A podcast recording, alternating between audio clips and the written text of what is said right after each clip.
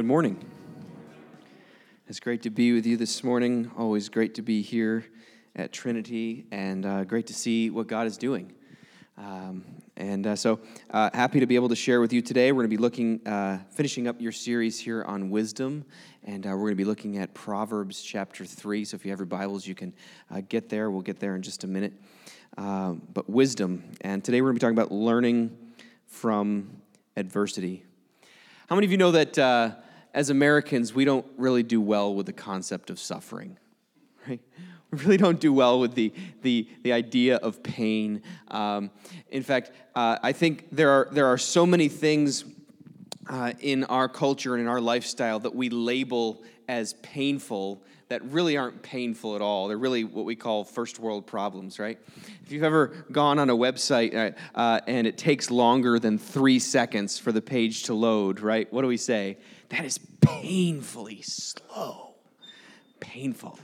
Um, maybe you're like me and you go uh, you go on Amazon right and you you're searching for something that you want to buy and you you, fi- you finally find it you put it in your shopping cart you go to checkout and you realize that this item does not come with free two day Amazon Prime shipping. It's painful, right?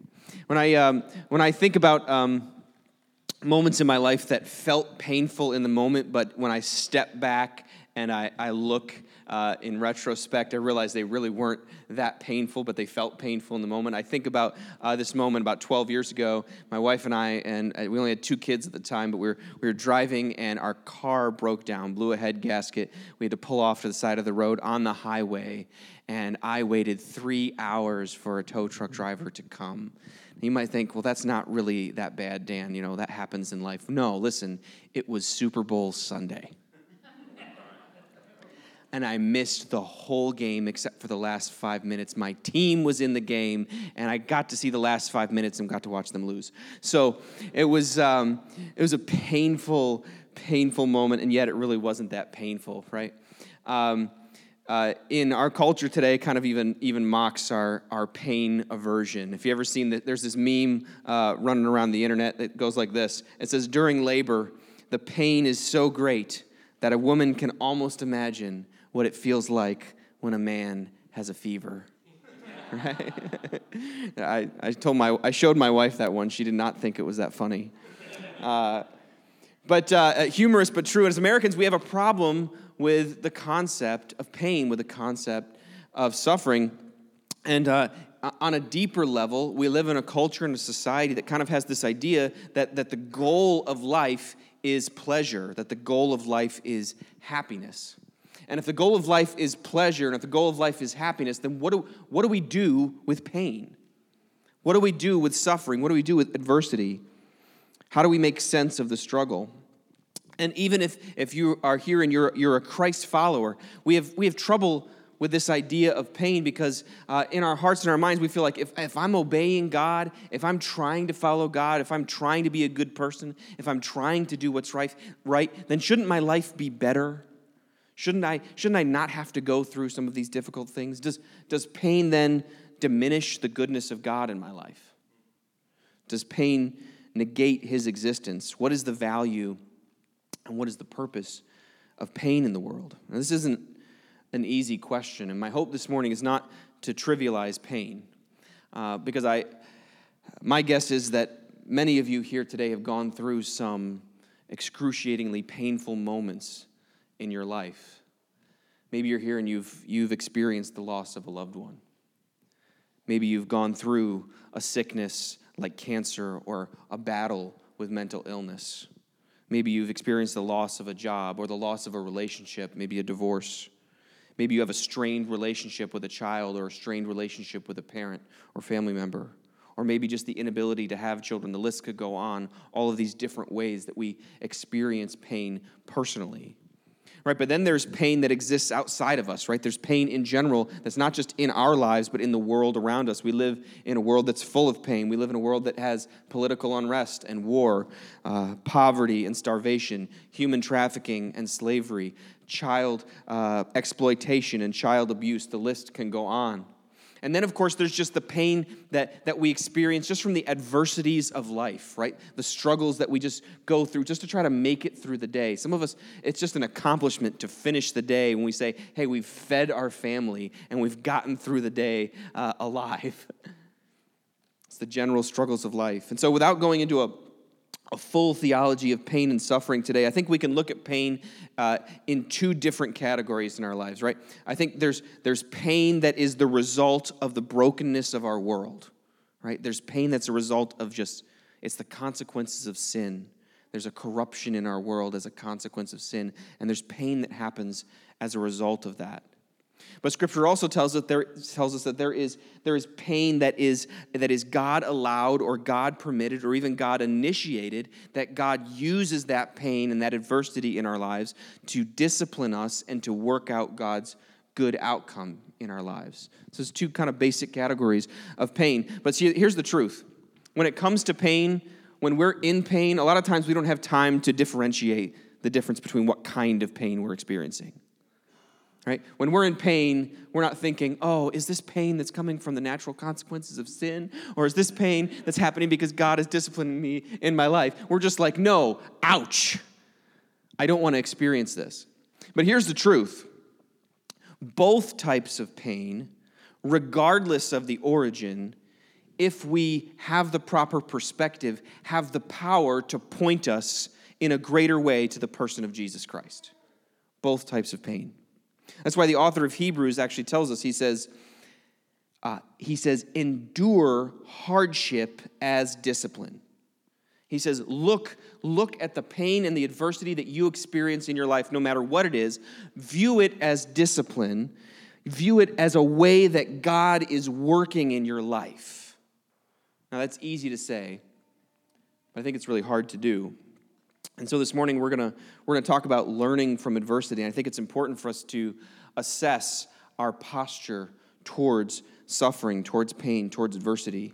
Because I believe that adversity has the capacity to either drive us toward a greater love and affection and dependence on God, or it has the capacity to make us bitter and hard hearted.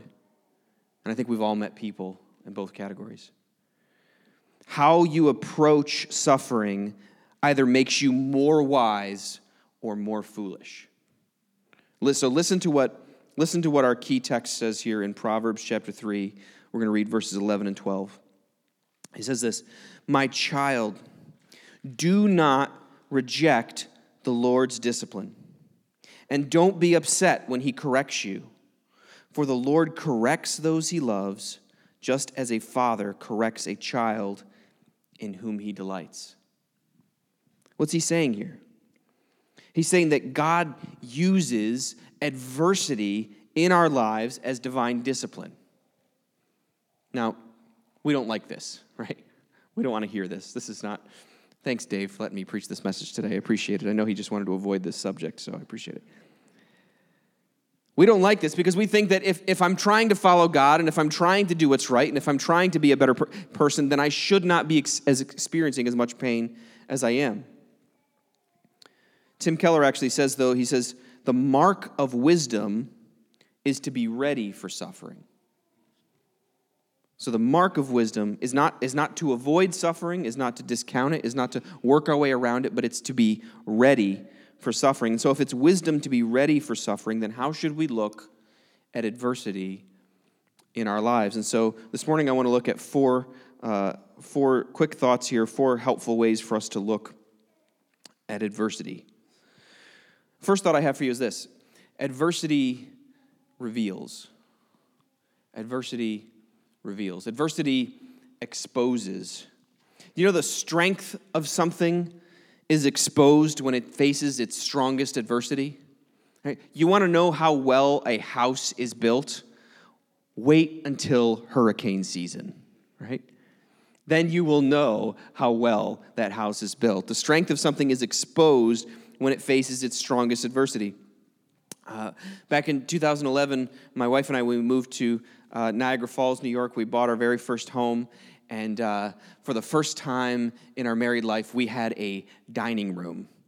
And uh, we never had a dining room before, so we never had a dining room table. So we said, we got to find a dining room table. So I went out on Craigslist and I found a dining room table. It was in like new condition. If this table was brand new in the store, it would probably be worth $2,000. I found it for only $500, and it was a little more than I wanted to pay, but I was like, you know what? It is worth it. This is a family heirloom piece. This is our dining room table. We're going to have our meals here. We're going to enjoy this table for the next 25, 30 years. This will be passed down from generation to generation. My kids have broken this table in half three times. Right now, it sits in our dining room and it has a bow in it like this. I'm just waiting for it to happen again, right? The strength of something is exposed when it faces its strongest adversity. Uh, adversity shows what's really inside of us.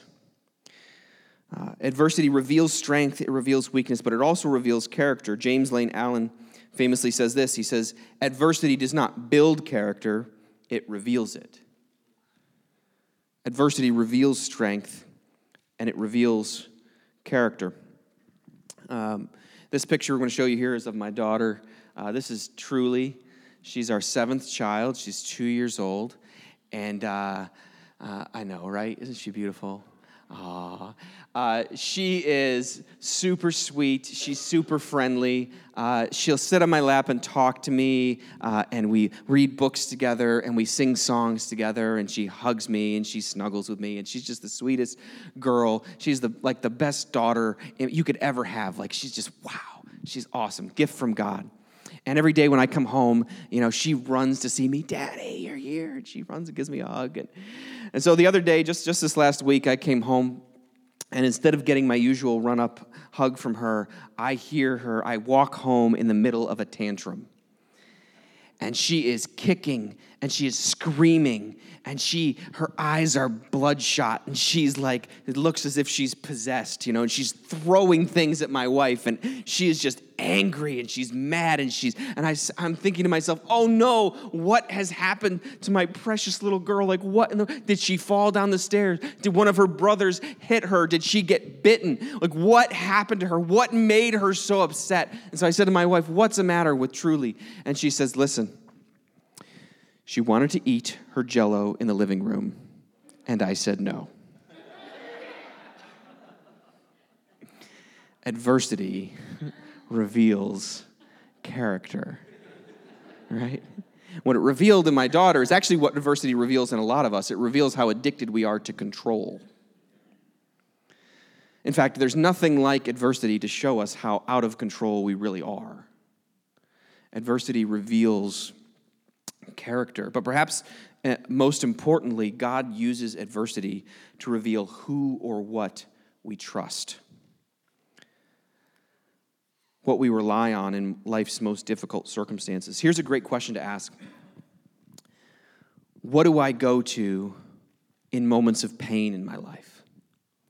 See, I think we all experience moments in our life where, where we're kind of rocked to the core where something happens and it, and it moves us off our equilibrium. It, it, it moves us off center in our lives. And when that happens in our lives, when we experience that kind of adversity, what do we go to for comfort? What do we lean on in those moments? Is it food? Is it binge watching television? Is it, is it friends? Is it a substance? Is it alcohol? Is it pornography?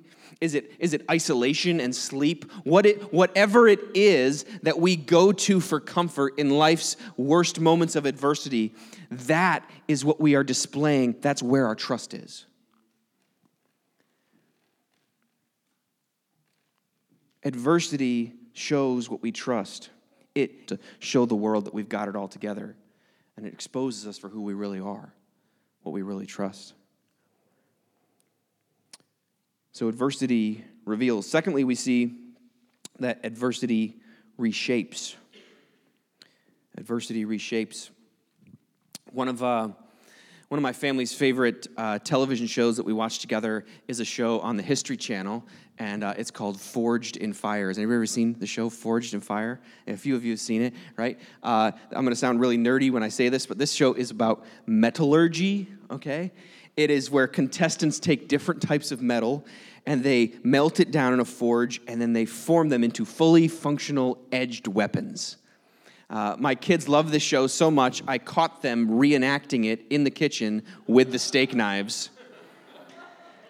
I had to put an end to it. It was getting a little bit dangerous. Um, but what they do in this show is they, they, they take these, these pieces of metal and they heat them up in a forge uh, oven that's, that's like 1500 degrees temperature. And they, they get, the, the, they get the, the metal up to a certain heat. And once it's at a certain heat, it's at its maximum malleability and then they pound it with a hammer and shape it into what they want to shape it into and then they grind it down and then it becomes this incredible weapon. And then of course they send it through all these tests and make sure that it can withstand all the different adversities that's going to face. Some uh, one of the episodes i think one of the very first ones they they shot a bullet right at the blade to see if it would stand up. And just one tiny imperfection in the blade could lead to catastrophic failure and the whole integrity of the blade is compromised and I think this is really true of adversity, right? When I think about how these bladesmiths forge their blades in, in the fire, that God, God forges us through adversity. He forges us through adversity.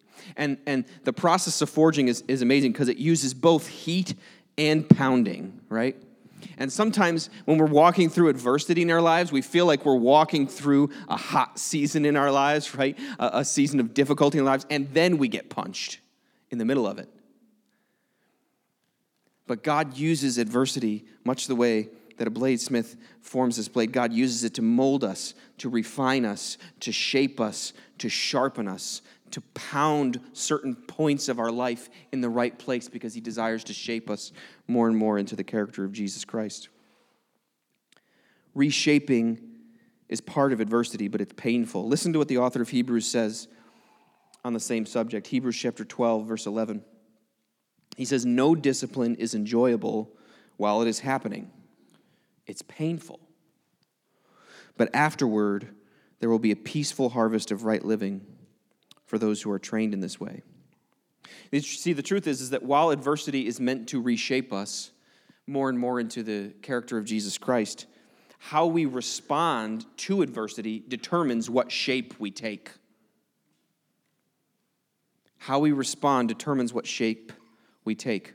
Do you know that it's possible for adversity to derail your faith? Got quiet real quick. It's possible for adversity to derail our faith if we don't receive it the right way. And so, how do we how do we keep our faith from being derailed? How do we do it? How do we walk through adversity and not and not allow it to shape us into a person that is bitter and hard-hearted and closed off instead of allowing adversity to shape us into the person that God designed us to be? Well, I think there's a lot of answers to this, but I think the, the, the, first and the most foremost thing that comes to my mind is that, first of all, we have to absolutely be convinced of the goodness and the character of God in our lives. We have to reassure ourselves with the good intentions of God in our lives. And how do we do that? I think this is really simple. I think we look at Jesus. We look at Jesus. The Apostle Paul said, God did not spare his only son but gave him up for us all. And if this is who God is, Son from the type of God that we serve, that he would not even hold back his only Son from us, then can we not trust him when he takes us through seasons of adversity and pain in our lives? Christ endured the pain, the disgrace, and the excruciating suffering of the cross so that you and I could come unhindered and uninhibited to God the Father. And so, if I'm going to allow adversity to reshape me in the way that God desires and not derail my faith, I have to be convinced of the good character of God, and I do this by looking at Jesus. I do this by looking at Jesus. Which brings me to our next thought, and that is this is that adversity reorients. Adversity reorients. See, the whole point of discipline is more than just reshaping. If all I said to you today was discipline is meant to reshape you, I would, I would be failing you. Discipline is so much more than reshaping. It's so much more than saying, uh, let's, let's fix some of these behaviors in your life that are destructive. Behavior modification is certainly an outcome of discipline, but it's not the point of it. And this is, this is what we have to really understand because a lot of times in Christian circles, we, we, we can't see the difference between Christian discipline and legalism and self justification. There's a huge difference. Legalism and self justification says the problem is my behavior. But discipline says the problem is the deepest desires of my heart. And so the whole point of discipline is not a change of behavior, it's a change of desire. Because here's the truth what you believe matters, but what you love matters more. What you believe matters, but what you love matters more. And ultimately, if you want to change your behaviors, because behaviors can be really destructive, right? And we want to change those behaviors, we don't need to change what we believe, we need to change what we love. And here's the truth information has the power to change what we believe, but discipline worked out in our lives is meant to change what we love. If information was all we needed to change our world, then our world would have been perfect a long time ago. When I was in high school, um, we had to watch this documentary. It's this award-winning documentary. Some of you probably have heard of it. It's called Super Size Me. Has anybody ever seen the Super Size Me documentary? Right, for those of you not familiar with it, Super Size Me was a documentary film where this guy went into McDonald's and he ate McDonald's for breakfast, lunch, and dinner every single day for 30 days. And he just uh, he exposes all of these health risks associated with McDonald's, all the disgusting things, and uh, how much weight he gained, and all the different things, all the health hazards he was exposed to. And you finish watching that documentary feeling, ugh. I finished that watching that documentary, and I said to myself, I will never eat at McDonald's again. I have eaten there hundreds of times since then. Why? Because information is not enough to change our lives. Information might change what we believe, it might change how we think, but it certainly doesn't change what we love. The whole point of discipline is not to change how we behave or even to change how we think, it's to change what we love. And this is, this is a helpful way to think about discipline, whether it's discipline that is God initiated through adversity in our lives, or if it's discipline that we are imposing in our lives to try to create some sort of spiritual formation in us. The whole point of discipline is desire change, it's to change what we love. It's to put ourselves in a position where we reorient the primal loves of our heart towards the person and work of Jesus Christ. And so adversity reveals, it reshapes, it reorients, and finally, we see that adversity reassures. You might hear that point and think to yourself, that doesn't make sense. How, how is adversity reassuring? In fact, typically our reaction is the opposite of anything reassuring. It's not assuring, it makes us feel unstable and insecure. The author of Proverbs here, he says, listen, he says, don't lose heart. Don't reject adversity. Don't be upset when you experience adversity and discipline. Why? Because the Lord corrects those he loves, just as a father corrects a child in whom he delights. Listen to what the author of Hebrews says after quoting this exact scripture. In fact, Hebrews chapter 12 is a great uh, extension to this passage if you want to study that a little bit more. But Hebrews chapter 12, verse 7, he says this He says, As you endure this divine discipline, remember that God is treating you as his own children. Who ever heard of a child who is not never disciplined by its father? If God doesn't discipline you as he does all of his children, it means that you are illegitimate and not really his children at all.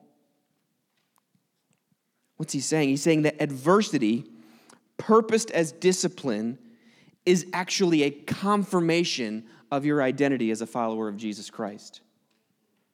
It's, it's one of the ways that God says, Listen, I love you. I love you so much, I'm not going to leave you where you are. I love you so much. I'm going to do the hard work that it takes in your life to help reshape and reorient and reform you and reveal what needs to be revealed in you so that you can become all that I designed you and all that I created you to be. It's, it's a confirmation of love. And sometimes we think, you know, if God really loved us, He'd just give us whatever we want. But we know that's not true, right? Have you ever been on an airplane and uh, there's always that one mother that walks in with a screaming child, right? screaming, spoiled child, and they're like, ah, I'm mad. I have to be on a plane. And they're just mad. And you can hear the mother, oh, sweetie, would you like some Cheerios? No. Throws it back at the mom. oh, sweetie, uh, uh, would you like your would you like your milk? No. Throws it back. Would you like to play a game on the iPad? No. She just threw an iPad. Everybody else around them is not thinking, oh, what a wonderful parent. Oh, I, I just wish that parent would figure out what that child wants because that's what good parenting is that you give your children everything they want. Now everybody's thinking, oh, I wish, I wish that parent loved their child enough to say no to them once in a while. Because then when they say no now, they'd be okay. The, the function of discipline in our lives reassures us that God loves us. It's a confirmation of his love and of our identity in Jesus Christ. It's a confirmation that God cares about us enough that he wants us to be all that he designed us to be. It's, it's an indication, it's not an indication of God's anger or his wrath. Because you see, the wrath of God is reserved for the enemies of God, but the discipline of God is reserved for sons and daughters of God. It's a confirmation of our identity. And so when we experience adversity, it should reassure our hearts of the love God has for us. And here's, here's what's even more significant Scripture tells us that adversity, that suffering, is actually an opportunity for us to identify with the suffering of Jesus Christ. Listen to what Paul says in Romans chapter 8. Romans chapter 8, verse 15, this is what Paul says. He says, So you have not received a spirit that makes you fearful slaves. He says, You're not slaves. Don't be afraid. Instead, you have received God's spirit when he adopted you as his own children. Now we call him Abba, Father. For his spirit joins with our spirit to affirm that we are God's children. And since we are his children, we are his heirs. In fact, together with Christ, we are heirs of God's glory. Awesome. Wish we could just stop right there. That would be great. But then he says this He says, But if we are to share in his glory, we must also share in his suffering. We must also share in his suffering. And that doesn't sound fun. That doesn't sound exciting. But here's what Paul says He says, Listen, but that's not the end of the story. He says, Yet, what we suffer now is nothing compared to the glory he will reveal in us later. It's nothing. And so when we receive suffering, when we receive adversity as, as God's divine discipline in our lives to work out his redemptive purposes in us, we become partners with Christ in his suffering. And our suffering actually can contribute to the redemptive work of God, not only in our lives, but in our world. And it becomes a mechanism by which no other way you could do it. It becomes a mechanism by which you can give God glory in a way that you never could if you didn't walk through adversity. And here's the hope we have it's not the end. There's coming a day when all the sad things will become untrue. There's coming a day when He's going to wipe away every tear from every eye. There's going to come a day when the glory that He reveals in us will so far outweigh what we're walking through right now. So, how should we respond? How should we respond to the adversity we walk through in our lives? I think if you were to ask just any any person off the street today say what what what would you do when you when you face adversity. They might say, well, the question I'd ask myself is, how do I overcome this, right? And that's what successful people say, right? That's what successful people talk about. They'll say, uh, well, much of the success I achieved in my life was because I walked through adversity and because I overcame adversity. And we're not unfamiliar with that concept, right? Adversity can breed success in people. But for the Christ follower, that's not the question we have to ask. The question is not, how do I overcome adversity? Because the author actually says, don't reject it. Don't get upset. Don't push it away. Don't try to work your way around it. So, our question for the Christ follower is not how do we overcome adversity, but the question is how do I welcome adversity in my life as a way to reorient the deepest desires of my heart, as a way to reshape the trust that I have built on the person and work of Jesus Christ in a greater way. And re- how do I reaffirm and reacknowledge my trust? in God as the only source in my life of strength? How do I rest in the good intentions of God towards me as his child when I look at Jesus and I see that what he has done for me, he has led the way, and he is the one that I look to. And I say, God, if you were willing to send Jesus to the cross, then I know that your purposes in me are good and true. And how do I receive this as an opportunity, this adversity as an opportunity to reorient the greatest, uh, the deepest desires of my heart towards God in a greater way. And here's this is even this is probably the hardest question for us to ask when we walk through adversity just to say, God, how do I give you glory in this? How do I give you glory in this? I'm going to close this morning um, with a poem. It's uh, it's a one that's very meaningful to me, and uh, for me, it, it's one of the best ways to make sense of adversity and pain in our lives. And it's called The Thorn. And it's written by Martha Snell Nicholson. And it goes like this She says, I stood a mendicant or a beggar of God before his royal throne. And I asked him for one priceless gift, which I could call my own.